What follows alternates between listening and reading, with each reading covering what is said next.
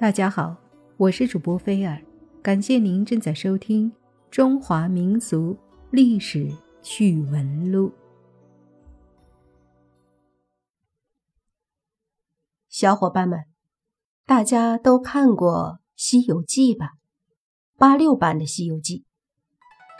在这部《西游记》当中，在第九集是偷吃人参果，镇元子。就是在第九集出现的。话说，唐僧师徒到五庄观投宿，清风明月两位道童奉师傅镇元大仙之命，将两枚人参果捧送给唐僧。因为这果子的形状酷似婴儿，唐僧不敢食用，连忙说：“拿走，拿走。”八戒看到了。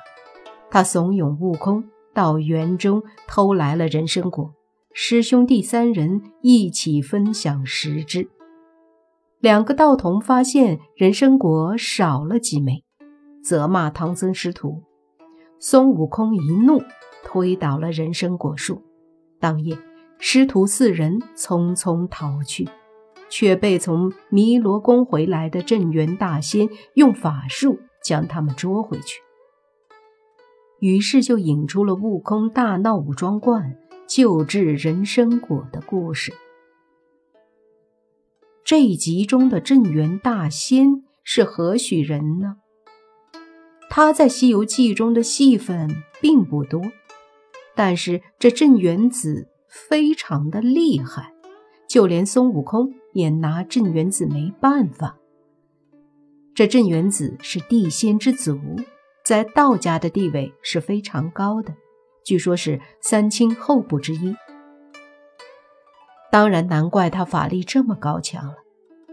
对于镇元子来说，并不是天庭中的一员，但是神仙对他也是敬畏三分，就连观世音菩萨都敬他三分呢。那这镇元子的来历和身份地位究竟怎么样呢？是什么样的身份和地位，使得众神对他都敬畏呢？观音在《西游记》当中几乎等同如来，还没有他办不成的事情。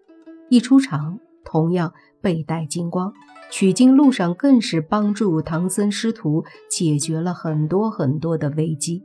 孙悟空对他都是唯命是从。见面都是自称弟子，一口一个菩萨的喊着。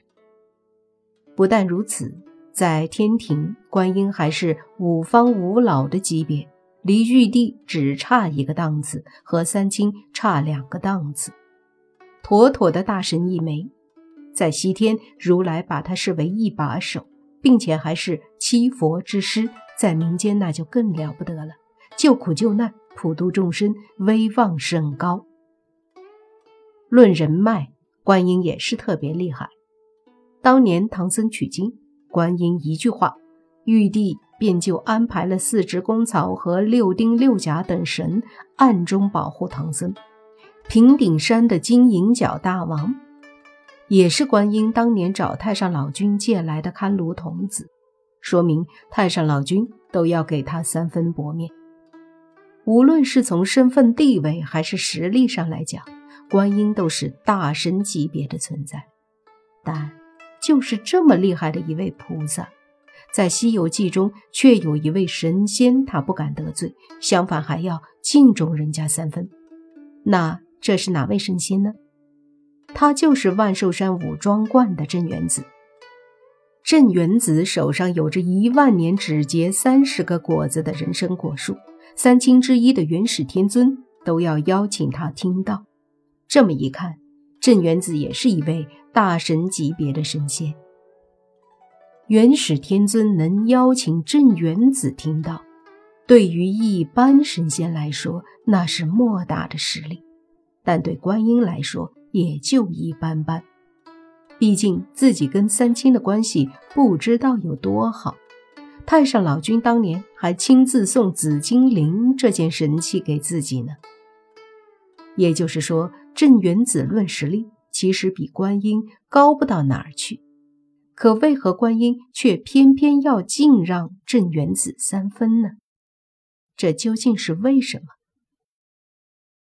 孙悟空当年因为一时冲动推翻了人参果树，因此惹怒了镇元子，但碍于实力，孙悟空只能选择妥协，决定想尽任何办法都要帮镇元子救活人参果树。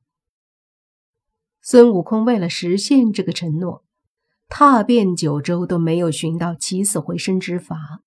最后在路过南海时，厚着脸皮决定找观音帮忙，于是便把事情经过和观音讲了。观音听之后非常不开心地说：“你可知道那镇元子是何人？就连我都要敬重他三分。”从这里可以知道，观音确实要敬重真元子。现在回归我们的核心话题：观音为什么要敬重真元子？论实力，镇元子未必有观音厉害；论身份，镇元子是一介散仙，而观音却是正规编制；论地位，观音肯定也在镇元子之上；论威望，那就没有可比性。不管怎么比，观音都好像比镇元子更胜一筹。在这样的前提下，究竟是什么原因导致了观音还要敬重镇元子三分呢？那是因为镇元子还有一个身份，观音得罪不起，这便是镇元子的地仙之祖的身份。《西游记》看得仔细的朋友们都知道，镇元子是名副其实的地仙之祖。清风明月当时对唐僧说过这么一句话：“不瞒老师说，这两个字，上头的礼尚还当，下边的还受不得我们的香火。”这话中的上面指的就是天，下面指的是地。也就是说，镇元子只敬天而不敬地，原因就是因为他乃是地仙之祖。《西游记》中把仙分为五种，分别是天地神人鬼。镇元子乃其中地仙之祖，可见这个身份相当高。观音也是因为镇元子这个身份才敬重他三分。要知道。如果得罪地仙之祖，那就是得罪整个三界的散仙和地仙，到时候就是吃不了兜着走，麻烦多着呢，还管你西天不西天呢？